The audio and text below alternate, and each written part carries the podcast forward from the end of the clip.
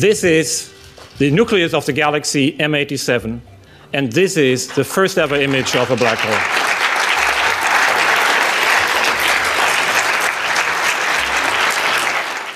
Näin taputettiin 10. huhtikuuta, kun kaikkien aikojen ensimmäinen kuva mustasta aukosta ilmestyi näytölle Brysselissä lehdistötilaisuudessa.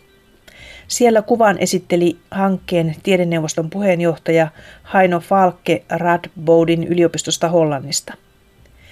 Mutta kaikkialla muuallakin maapallolla osoitettiin suosiota ja tietysti myös niissä viidessä muussa paikassa, joissa pidettiin saman aikaan lehdistötilaisuus – Ensimmäinen kuva mustasta aukosta tai sen varjosta julkaistiin ja oli siis juhlahetki. Kuva on otettu Messier 87 eli M87 galaksin mustasta aukosta. Mutta millainen tuo kuva on? Tämä oli siinä mielessä, mielessä toi yllätys, että mitään yllätystä ei ollut.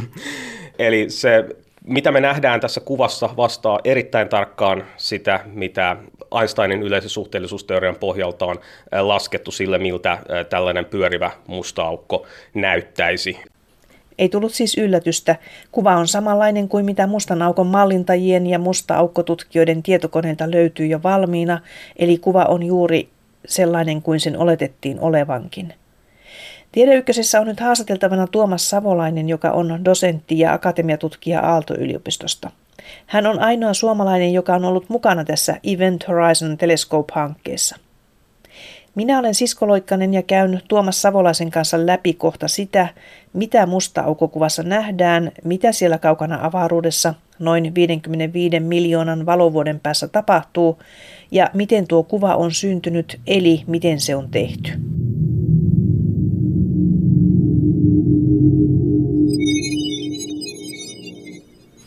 Event Horizon Telescope voitaisiin suomentaa tapahtumahorisontiteleskoopiksi.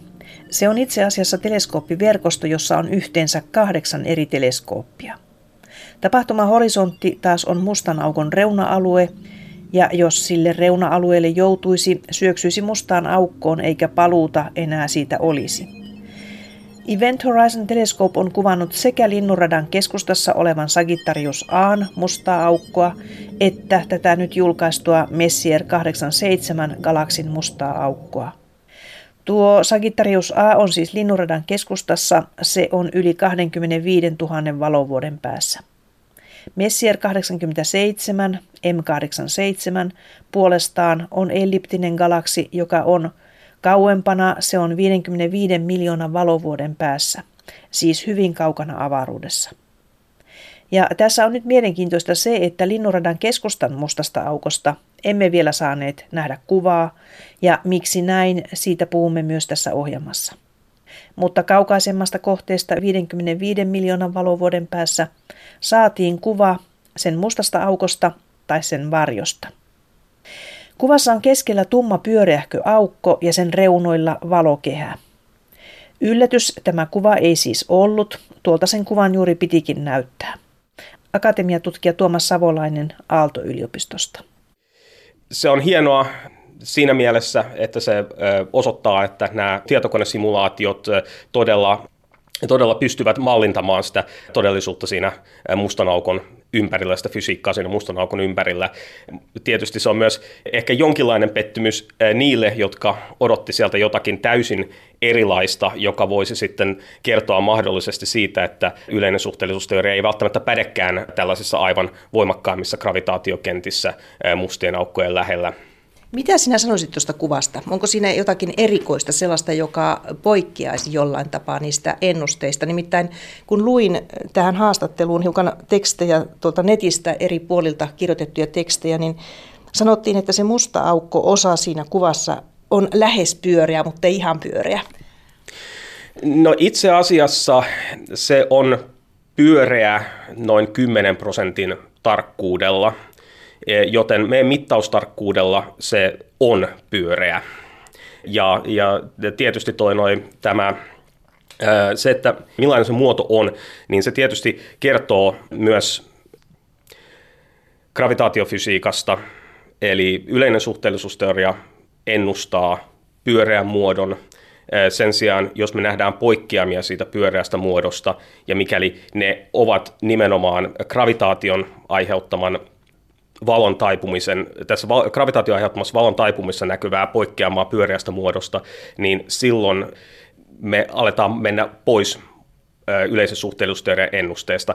Eli sanotaan, että mustalla aukolla yleissuhteellisuusteoriassa ei ole niin sanotusti hiuksia, eli että se voidaan kuvata kolmella parametrillä, massalla, pyörimismäärällä ja sähkövarauksella. Astrofysikaalisella mustilaukolla me ei uskota ikinä olevan mitattavaa sähkövarausta, eli periaatteessa astrofysikaaliset mustat aukot olisi kuvattavissa pelkästään massalla ja pyörimismäärällä. Nyt sitten, jos, tällä, jos yleinen suhteellisuusteoria ei pidäkään täysin paikkaansa, vaan että tällä gravitaatiokentällä olisi niin sanottu quadrupolimomentti, jolla mustalla aukolla olisi muitakin ominaisuuksia.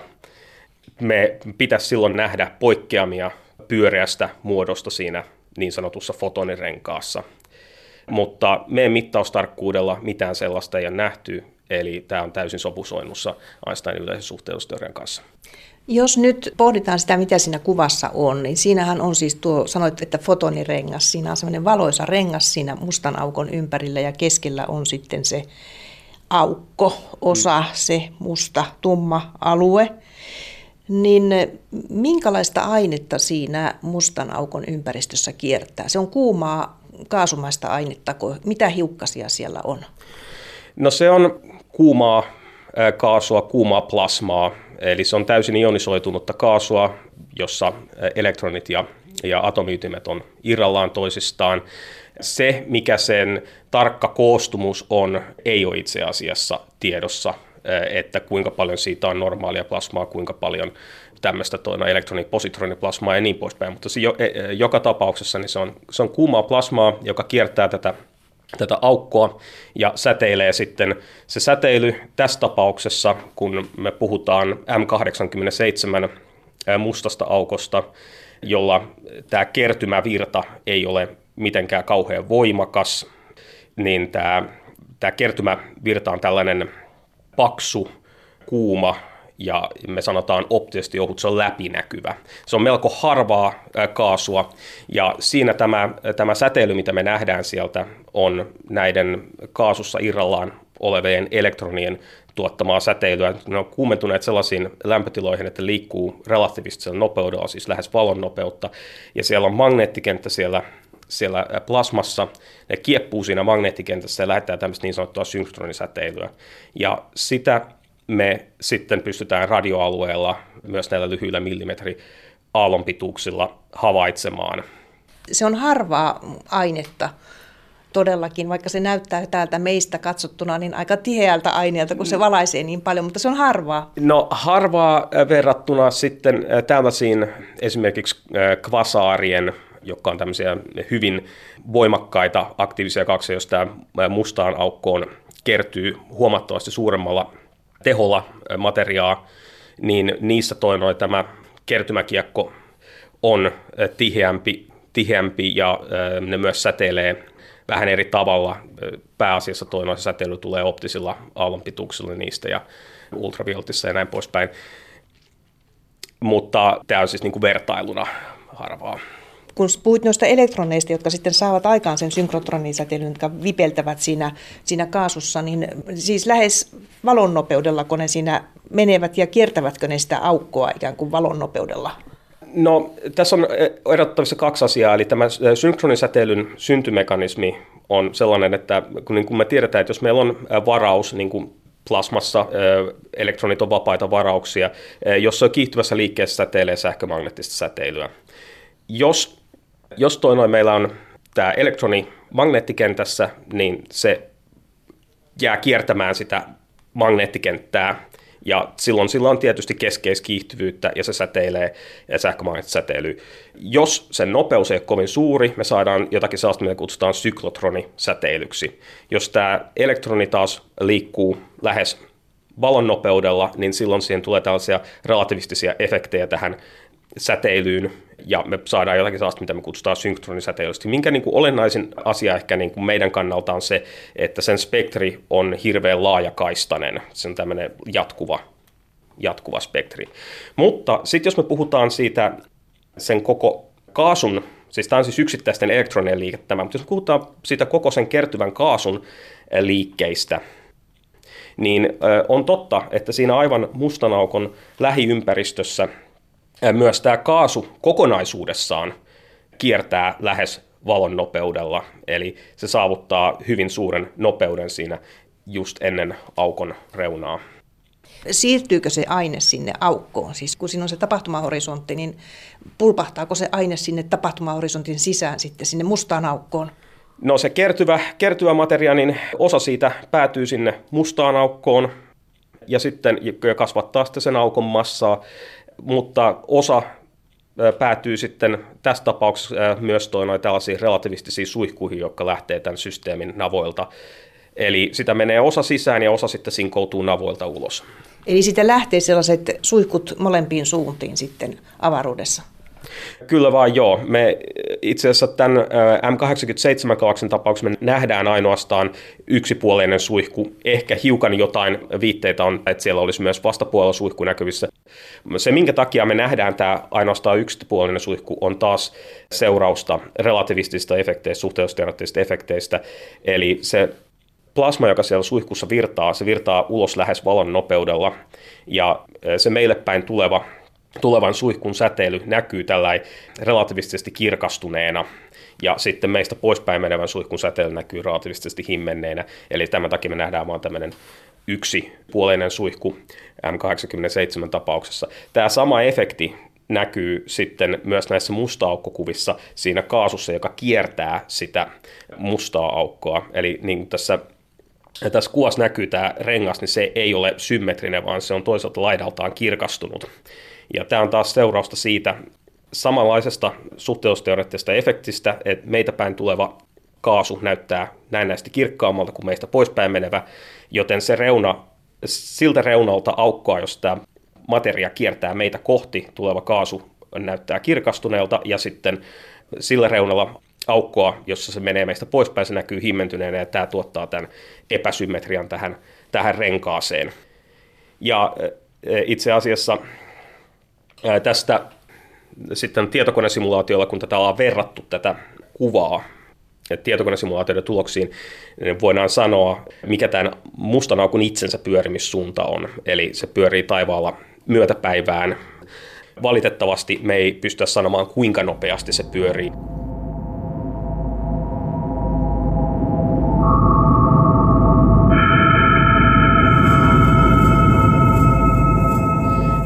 Todennäköisemmin tämä on nopeasti pyörivä, pyörivä aukko. Saadaanko se joskus selville, että miten nopeasti se pyörii? Pystytäänkö sitä jatkotutkimuksissa selvittämään? Toivottavasti, mutta tähän me tarvitaan, tarvitaan sitten kyllä niin kuin tarkempia kuvia, tarkempaa mallinnusta. Tarkempia kuvia tulevaisuudessa on odotettavissa, koska nythän tämä oli, tämä oli ensimmäinen kuva, ja tämä nyt käytännössä niin kuin avasi uuden tavan tutkia mustan aukon lähiympäristöä, tutkia, miten valo käyttäytyy tässä aivan mustan aukon ympärillä, tutkia yleistä suhteellisuusteoriaa tällä tavalla ja niin poispäin. Nyt meillä on mahdollisuus toistaa näitä havaintoja, ja me voidaan parantaa tätä antenniverkkoa, jolla tämä on otettu lisäämällä siihen lisää teleskooppeja, se parantaa sen kuvan laatua. Me voidaan mennä lyhyemmille aallonpituuksille, mikä parantaa resoluutiota siinä kuvassa.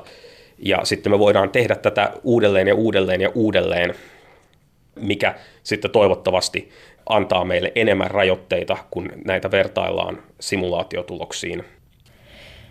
M87 sijaitsee 55 miljoonan valovuoden päässä ja sen mustaa aukkoa ympäröi niin sanottu kertymäkiekko.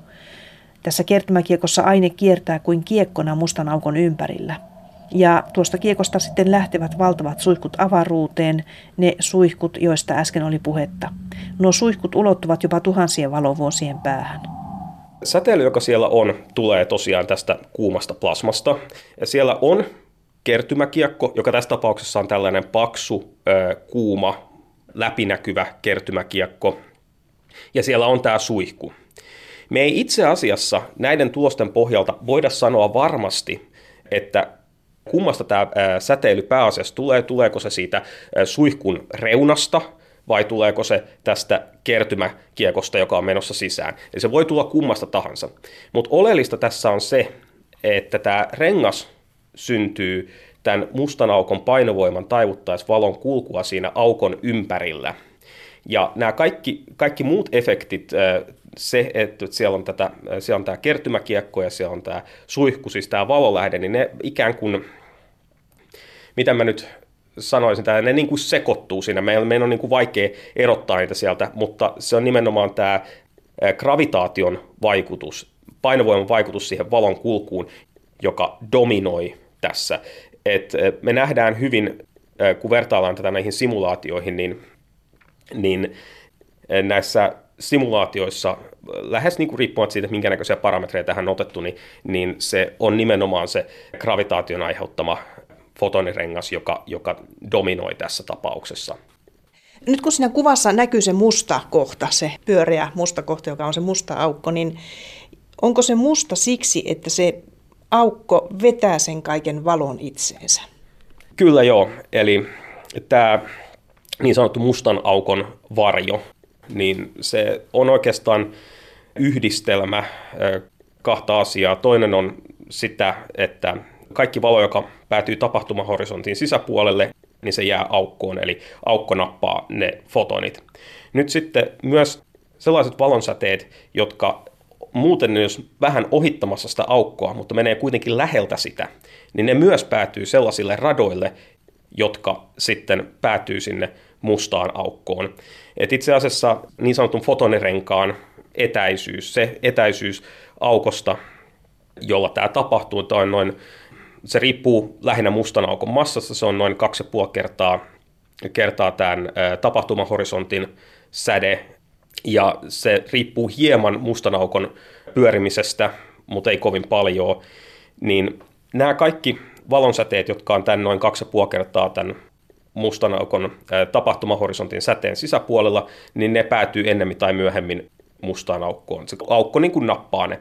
Sitten ne valonsäteet, jotka kulkee tätä kauempana, päätyy sitten kaukaisuuteen. Ja aivan tällä rajalla on tämmöinen, mitä tosiaan sanotaan fotonirenkaaksi, tämmöinen epästabiili rata, jossa nämä fotonit jää kiertämään sitä aukkoa joksikin aikaa.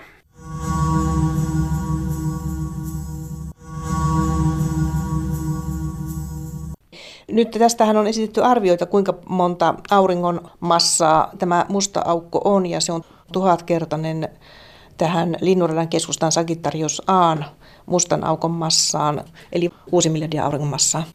Valtavan suuri. Miten on saatu tämä luku aikaan? Tämä massa tulee suoraan mitatun renkaan koosta, tai, mitatun, tai mitatusta renkaan koosta, eli sen halkasiasta. Kun me ollaan varmistettu siitä vertailuja näihin tietokonesimulaatioihin, että tämä todella on tämän gravitaation dominoima tämä rengas tässä, niin sen jälkeen eh, me saadaan suoraan siitä kalibrointien jälkeen arvio tälle mustan aukon massalle. Me kaikki, jotka tiesimme tästä tiedotustilaisuudesta ja sitä odotimme, niin kuvittelimme, että tässä nyt sitten näytetään meille kuva Linnunradan keskustan mustasta aukosta, mutta näin ei sitten tapahtunut, vaan tämä on siis todella 55 miljoonan valovuoden päässä tämä M87, Messier 87, jonka musta aukko tässä esitettiin. Miksi näin? Että me emme nyt nähneet sitä Linnunradan keskustan mustaa aukkoa vielä. No se johtuu siitä, että kun viime kesänä tämä data vihdoin saatiin kalibroitua ja se tuli kuvantamistiimille ensimmäistä kertaa ja alettiin katsoa näitä eri datasetteja, nähtiin sitten aika nopeasti, että M87 tuottaa tällaisen rengasmaisen kuvan. Ja siinä vaiheessa sitten todettiin, että me keskitetään kaikki tarmo tässä projektissa siihen, että me tehdään tämä analyysi M87 mahdollisimman huolellisesti ja palataan sitten Sagittarius A-tähteen myöhemmin.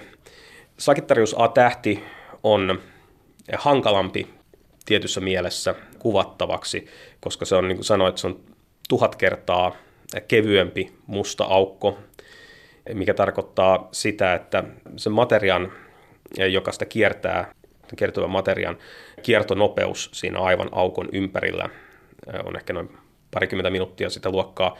Ja sitten meidän, meidän havainnoissa me käytetään maapallon pyörimistä avuksi ja siinä on tärkeää, että se kohde ei saisi muuttua, sen kohteen ulkonäkö ei saisi muuttua meidän havainnon aikana, joka saattaa kestää kahdeksan tuntia. Nyt jos siellä vipeltää jotakin 10 minuuttien aikaskaaloissa, niin se tekee sen kuvan muodostamisen erittäin vaikeaksi. Meillä tätä ongelmaa meillä ei ole M87, joka on tuhat kertaa massiivisempi, ja nämä muutokset tapahtuu useiden päivien aikaskaalassa siellä aivan mustan aukon lähiympäristössä. Tietysti tämä Linnuran keskusta musta aukko antaa jännittäviä mahdollisuuksia siinä mielessä, että jos me pystytään parantamaan meidän kuvantamisalgoritmeja ja pystytään lisäämään niin paljon antenneja tulevaisuudessa tähän verkkoon, että, että me saadaan niin kuin lyhyellä ajanjaksolla jonkinlainen kuva siitä, niin sen jälkeen meillä olisi mahdollisuus alkaa tehdä videoita siitä materiaan liikkeestä aivan siinä tapahtumahorisontin rajalla. Ja tämä puolestaan avaisi sitten aivan uudenlaisia mahdollisuuksia esimerkiksi sitten suhteellisuusteoriatesteille. Eli tulevaisuus ehkä näyttää sitten meille jopa videona tämän Linnunradan keskustan Sagittarius Aan. Toivottavasti. No sen näkee sitten, mutta data on siis kerätty siitäkin kuitenkin aika paljon ilmeisesti. On, eli tämä Linnunradan keskustan mustaukkohan on ollut jossain mielessä sellainen pääkohde sen takia, että se on, sen ennustettiin olevan hieman isompi näennäisessä taivaalla, noin 50 mikrokaarisekuntia versus 40 tai 20 tälle, tälle M87. Ja sitten se, että sille on olemassa hyvin tarkka massa-arvio, mikä tekee siitä sitten kannalta kiinnostavamman kohteen. Eli sitä on, dataa on paljon sekä vuodelta 2017, joka on, jota dataa M87 tässä julkistuksessa esitettiin, että sitten viime vuodelta. Ja se odottaa analysoimistaan. Niin, eli tämä tutkimushanke jatkuu, mutta onko se niin, Tuomas Savolainen, että tässä mitattiin, käytettiin vain viiden päivän mittausaineistoa tämän kuvan aikaan saamiseksi. Siis itse asiassa aika lyhyt tutkimusperiodi tai datankeräysaika. Tässä oli siis vuoden 2017 havainnoissa kyllä tosiaan viisi, viisi päivää tai itse asiassa viisi yötä. Yhteensä 60 tuntia havaintoaikaa oltiin saatu tätä varten tältä chilläiseltä ALMA-teleskoopilta, joka on niin kuin se näistä tai se, se ei ole yksittäinen teleskooppi, vaan se on tämmöinen iso millimetrialueen antennisto, ja se on näistä osallistuvista teleskoopeista se, joka on kaikkein himotuin, josta on kaikkein vaikein saada aikaa, ja tämä 60 tuntia oli jo itse asiassa aivan valtava määrä alma-aikaa.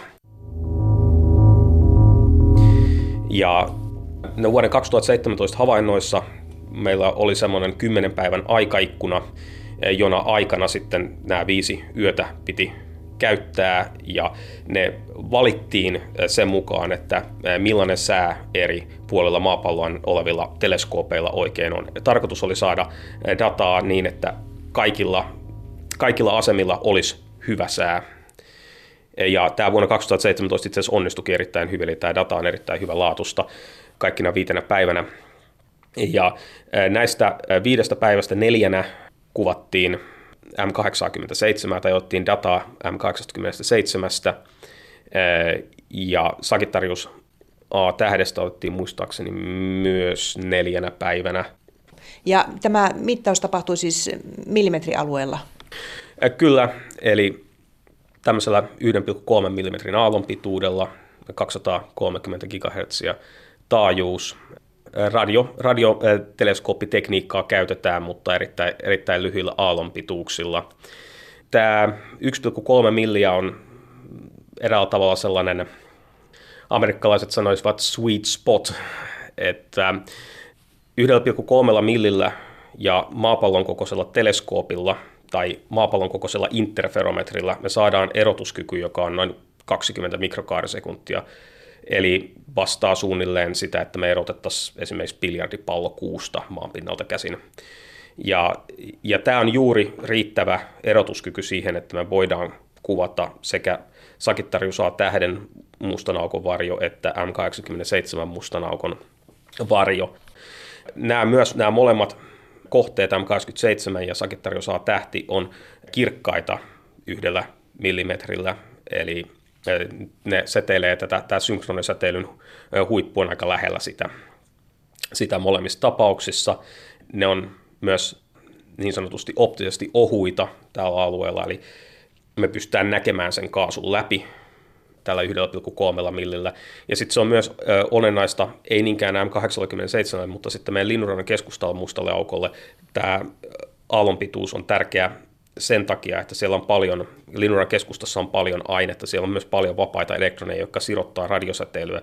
Jos me mennään pidemmille aallonpituuksille, joilla tekniikka on paljon helpompaa, niin siellä taas ongelmaksi tulee se, että tämä siroaminen leventää sitä kuvaa ja on mahdotonta saada pidemmillä aallonpituuksilla tarkkaa kuvaa tuosta meidän linnurannan keskustan mustasta, linnunrannan keskustan mustasta aukosta. Eli tämä 1,3 milliä on hyvä siinä mielessä, että nämä kaikki, kaikki edellytykset toteutuu. Sitten siinä on myös ilmakehässä tämmöinen sopiva suht läpinäkyvä ikkuna, ja se on myös sellainen aallonpituus, jolla tekniikka on niin hyvää tähän interferometriaan, että me pystytään niin kuin teknisesti saamaan, saamaan tällainen kuva, kuva aikaan. Se on hämmästyttävää, että noin hieno kuva syntyy tuloksena. Siinähän on valtava datan käsittely tässä, tässä hankkeessa. Ihan valtavasti syntyy dataa ja sitten siihen piti kehittää tämmöinen algoritmi, jolla se data käsiteltiin. Se on itse asiassa aika moni, monivaiheinen prosessi. Eli tämä tekniikka, jota tässä käytetään, on niin sanottu pitkäkanta-interferometria. Se on eräs muoto ylipäätään radiointerferometriasta. Tällaiset radioteleskoopit, niin kuin esimerkiksi Very Large Array USA tai vaikkapa tämä ALMA-antennisto, niin ne on radiointerferometria, joka perustuu siihen, että yhdistetään useita pieniä radioteleskooppeja ikään kuin tämmöiseksi suuremmaksi virtuaaliseksi teleskoopiksi. Yksittäisen teleskoopin erotuskykyhän on tämä havaintoaallonpituus jaettuna sitten teleskoopin halkasijalla.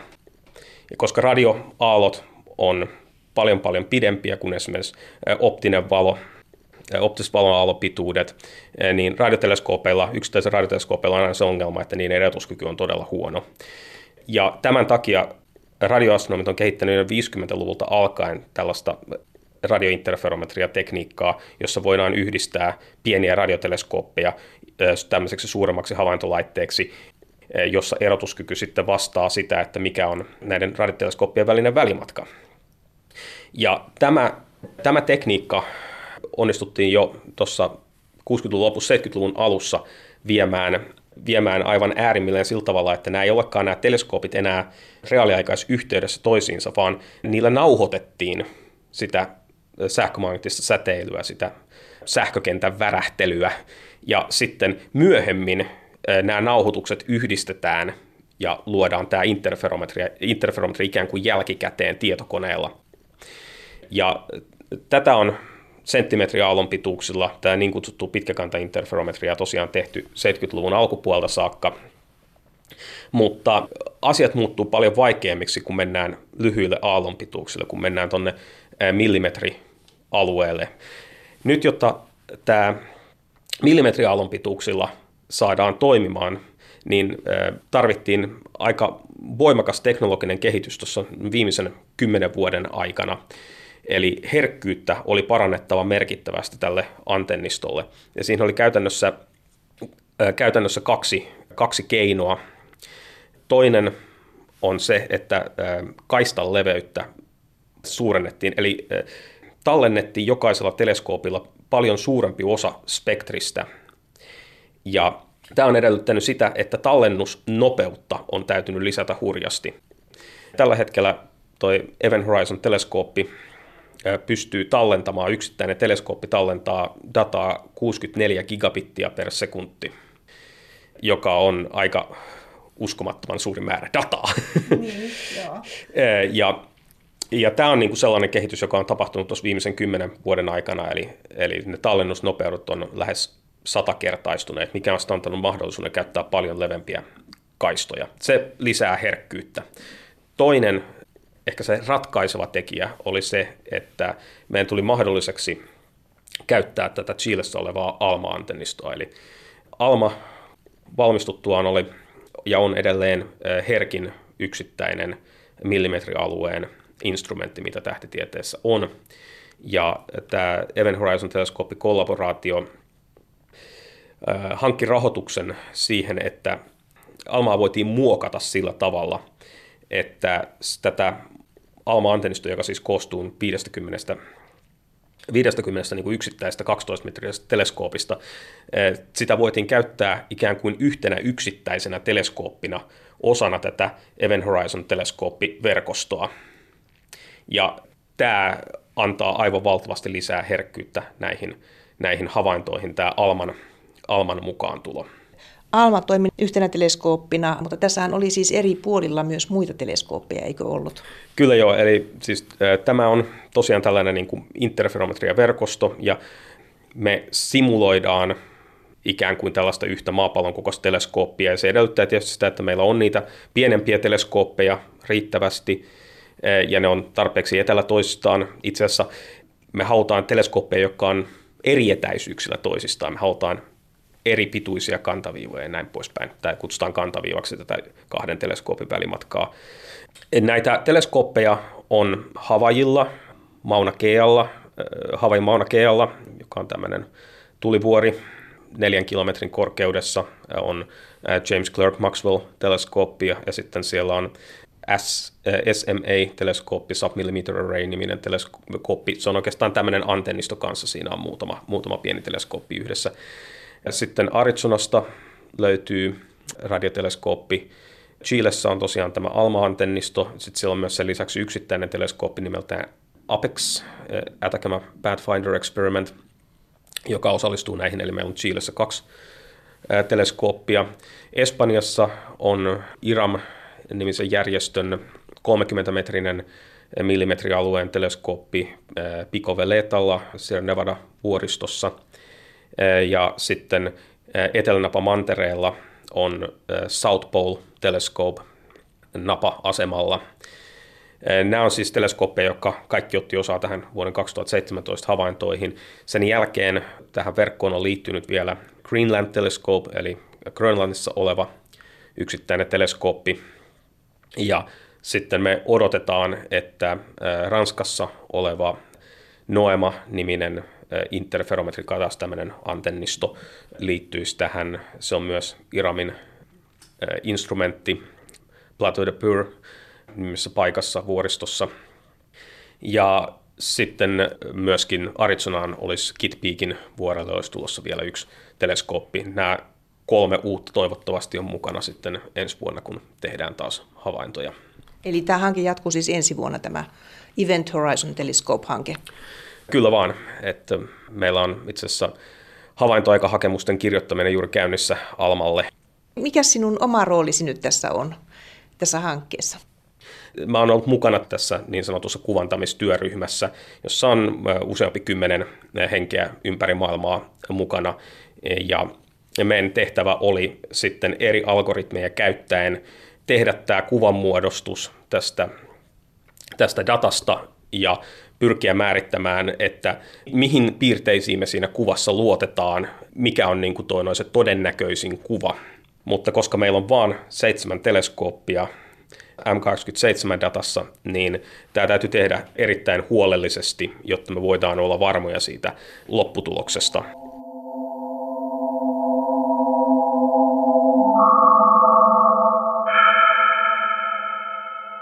Mistä alkaen tutkijoilla on yleensä ollut käsitys siitä, että miltä mustan aukon pitäisi näyttää? Tuomas Savolainen.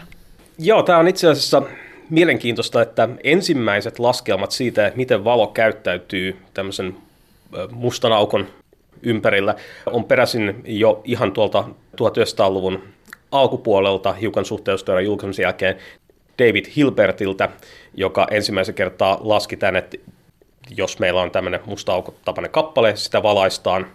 Jos sitä valaistaan, niin mikä on tämä niin sanotun fotonirenkaan koko. Sitten myöhemmin 70-luvun alussa James Bardeen laski saman pyörivälle mustalle aukolle käyttäen, käyttäen Roy Kerrin vuonna 1963 julkaisemaa metriikkaa, joka siis kuvaa sen, että minkä näköinen, minkälainen aika-avaruus on pyörivän kappaleen ympärillä. Ja hänen tuloksensa oli, että se on hiukan litistynyt se, se fotonirengas, mutta hyvin vähän, että se on vain noin 4, 4 prosenttia verrattuna, verrattuna pyörimättömään aukkoon. Mutta sitten ensimmäisen, siis nähän, tässä täytyy nyt muistaa, että nämä on molemmat sellaisia tapauksia, joissa vaan valaistaan sitä mustaa aukkoa jollakin no, taskulampulla, mutta todellisuudessahan mustan aukon, astrofysikaalisen mustan aukon ympärillä on kertyvää materiaa. Eli jotta me saadaan parempi mallinnus siitä, että miltä mustan aukko näyttää, meidän ottaa huomioon se, että siellä on sitä kertymävirta, kertymäkiekko, kertyvää materiaa. Ja ensimmäisen tämmöisen tietokonesimulaation siitä, että miltä kertymäkiekon ympäröivä mustaukko näyttää, teki Jean-Pierre Luminet 70-luvun lopussa. Ja siinähän, siinä näkyy, näkyy kauniisti, miten tämmöinen ohut kertymäkiekko mustan aukon ympärillä, niin se näyttää vähän niin kuin pikkasen niin kuin satunnuksen renkaalta, jos katsottaisiin sivulta päin, mutta toisin kuin satunnuksen renkaissa, me nähdään myös siitä kertymäkiekon yläpuolesta myös se osa, joka on mustan aukon takana. Eli me nähdään se koko kertymäkiekon yläpuoli, se valonsäteet, valonsäteet taipuu sieltä mustan aukon takaa niin, että ne tulee meille saakka. Me nähdään koko se yläpuoli ja sitten me nähdään myös kertymäkiekon alapuoli sieltä mustan aukon takaa tämmöisenä epäsuorana kuvana. Ja sitten siinä näkyy myös tämä itse fotonirengas näkyy siellä keskellä tässä kuvassa. Ja sitten tämä ne kertymäkiekko näyttää kirkkaammalta toiselta laidalta kuin toiselta. Tämä on tämä relativistinen Dopplerin efekti, joka johtuu siitä, että toisella laidalla tämä nopeasti kiertävä kaasu on tulossa meitä kohti, toisella se on myös poispäin. Sillä laidalla, missä se tulee kohti, se näyttää kirkkaammalta. Ja tämä, tämä oli itse asiassa mielenkiintoinen juttu sillä tavalla, että Lumineilla ei ollut tähän aikaan kunnollista tulostusmenetelmää tehdä tällaista tällaista simuloitua kuvaa. Niinpä hän teki sen käsin, eli hän otti ne tietokonelaskelmassa siitä, että kuinka kirkas jokin alue pitäisi tässä kuvassa olla, ja sitten yksitellen laittoi kynällä pisteitä sellaisella tiheydellä, mitä tämä laskelmat antoi, ja otti sitten negatiivin tästä, jotta sai aikaiseksi tällaisen kuvan, jossa näkyy valkoisella sitten nämä säteilevät alueet. Ja jos tätä kuvaa vertaan moderniin tietokonesimulaatioon, joita esimerkiksi eh, Kip Thorne-ryhmä teki eh, Interstellar-elokuvaa varten, niin ne näyttää erittäin, erittäin samalta. Eh, valitettavasti Interstellarin ohjaaja sitten taiteellisista syistä jätti pois tämän Dopplerin efektin, eli se aukko ei itse asiassa vastaa ihan todellisuutta siinä, siinä elokuvassa, mutta sen sijaan nämä Thorne-ryhmän mallinnukset kyllä, kyllä vastaa oikein hyvin. Ja sitten tämä oli siis tällaiselle ohuelle kertymäkiekolle laskettu tapaus. Nyt sitten 1990-luvulle tultaessa oltiin ymmärretty, että esimerkiksi tämän oman Linnoran keskustan mustalaukko sinne kertyy hirveän hitaasti materiaa ja että se kertymävirta on erilainen. Se ei ole tällainen ohut, säteilevä kiekko, vaan se on tällainen sitä harvaa kuumaa kaasua, joka on paksu, geometrisesti paksu, mutta se on läpinäkyvä riittävän lyhyillä radioaallon pituuksilla. Ja sitten vuonna 2000 Haino Falke laski tällaisella sädejäljityssimulaatiolla, että miltä se näyttää se kuva, mustanaukon kuva tällaisessa tapauksessa, ja siellä näkyy nimenomaan sitten tämä tumma varjo tämän säteilevän renkaan, renkaan sisällä, ja tämä oli niin kuin yksi semmoinen asia, mikä tietysti innosti ihmisiä yrittämään tätä, tätä mustan aukon varjon kuvaamista, koska vaikutti siltä, että se saattaisi olla tehtävissä. Ja nyt sitten nämä simulaatiomallit tosiaan, mitä nämä tutkijat käyttävät, jotka tutkivat siis mustia aukkoja teoreettisesti tietokoneessa, niin ne simulaatiomallit tuottavat juuri tuon näköisiä kuvia kuin mitä me nyt ollaan nähty siis oikeasti tässä keskiviikkona 10. päivä 4. Kyllä, ja siis ne simulaatiomallit, mitä nykyisin käytetään, on siis edistyneet äh, Falken ajoista aivan merkittävästi, eli äh, tämmöinen yleisen suhteellisuusteorian huomioon ottava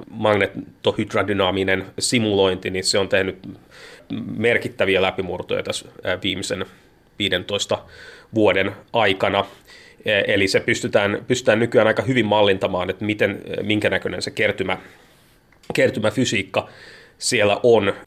Se mikä, tieto, mikä meiltä puuttuu niissä simulaatioissa usein on se, että millainen se mikrofysiikka on, eli minkä näköinen jakauma säteileviä elektroneja siellä sitten on, niiden, missä ne siellä on ja minkä näköinen niiden elektro, elektronien energia energiajakauma ja näin poispäin. Ja tätä varten täytyy tehdä sitten jotain oletuksia, kun lasketaan niitä simulaatiokuvia. Nyt sitten tässä tapauksessa tämän Event Horizon-teleskoopin kuvan tulkinnassa käytössä simulaatiossa, niin käytti itse asiassa aika yksinkertaista mallia tälle elektronijakaumalle. Ja se tuotti myös niin kuin hyvin, hyvin niin kuin yhteensopivia kuvia. Tämä, oli, tämä oli tietysti hienoa, hienoa nähdä, että hyvin niin kuin yksinkertainen malli, malli tässä tapauksessa toimii.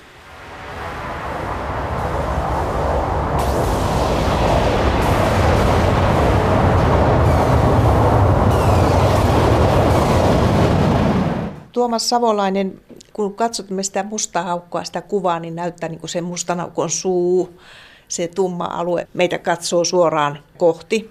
Mutta onko musta aukko sellainen, että se suu on joka puolella? Siis että se ei ole yhdellä suunnalla, vaan se tapahtumahorisontin suu, minä nyt sanon sitä suuksi, josta se aine sinne syöksyy sinne mustaan aukkoon. Onko se, se on joka puolella sitä mustaa aukkoa? Kyllä, se on, se on tapahtumahorisontti on ikään kuin pallo. Eli se on tämmöinen pallomainen raja, raja avaruudessa näyttää, itse tapahtumahorisontti on symmetrinen. Niin, se on eräänlainen aukko, joka kaikilta suunnilta imee materiaa itseensä ja kukaan ei tiedä, mihin se materia siellä joutuu, mitä siellä sisuksissa on. Niin, no ähm, ei, tosiaan, ei tosiaan tiedä, eli se mitä yleisen suhteellisuusteorian pohjalta voi ennustaa, on se, että avaruus on siellä niin kaareutunut sen tapahtumahorisontin sisällä, että ikään kuin kaikki polut vievät kohti sitä aukon keskustaa.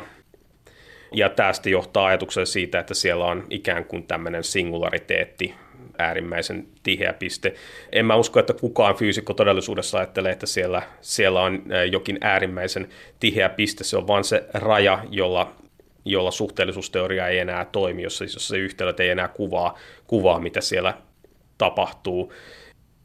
Ongelma tässä on tietysti se, että meillä ei oikein mitään mahdollisuutta tutkia sitä mustan aukon sisustaa kokeellisesti, koska me ei saada sieltä mitään informaatiota. Eli se on sillä tavalla niin kuin tietyssä mielessä meidän tieteen ulkopuolella. Tietysti jos meillä jonain päivänä on suhteellisuusteorian ja, ja kvanttimekaniikan yhdistävä, yhdistävä teoria, niin silloin voidaan ehkä laskea, että mitä, mitä siellä tapahtuu sen singulariteetin sijaan, mutta sitä taas ei oikein voi kokeellisesti varmistaa mitenkään. Event Horizon teleskoopin työryhmät onnistuivat mittauksissa ja tekivät kuvan saadusta datasta ja meillä on nyt todiste mustan aukon olemassaolosta kaukana avaruudessa ja kuva mustasta aukosta. Työryhmien jäsenillä on ollut viime kuukausina jännitystäkin, kun tulokset piti pitää salassa, eivätkä ne saaneet vuotaa ulkopuolisille, mutta nyt tämä jännitys on poissa. Tuomas Savolainen. Ja tässä on ollut monta monituista kuukautta viime kesästä saakka, jolloin me ollaan tämän Event Horizon teleskoopikollaboraation sisällä tiedetty, että meillä on tämä kuva, meillä on ollut tämä, tämä kuva, se on ollut, sitä on viimeistelty ja näin poispäin, mutta me ollaan tiedetty, että me saadaan tämä tulos. Ja meidän on täytynyt pitää tämä kollaboraation sisällä salaisuutena. Tästä ei voinut kertoa aikaisemmin kollegoille kollaboraation ulkopuolelle ja niin poispäin. Niin äh, nyt on sellainen aika helpottunut tunne, kun siitä voi vihdoin viimein kertoa kaikille. Niin, eli toi on ollut jännitystä, että on maltanut pitää suunsa kiinni.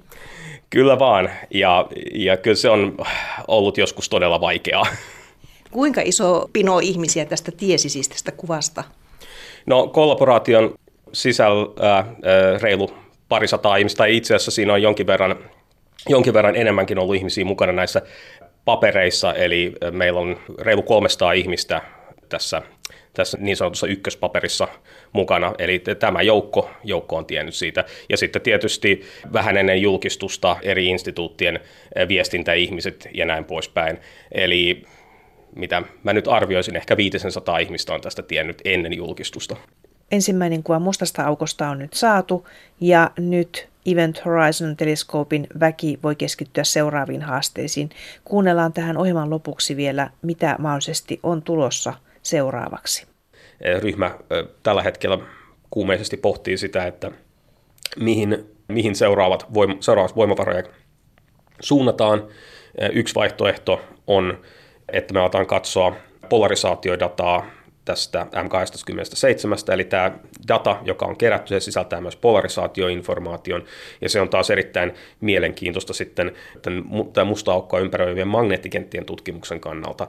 Eli se antaa mahdollisesti meille mahdollisuuden tutkia sitä, että minkä näköinen tämä magneettikenttien konfiguraatio on siinä aivan mustan aukon ympäristössä ja mahdollisesti vihjeitä siitä, että mikä itse asiassa on se mekanismi, joka laukaisee nämä suihkut.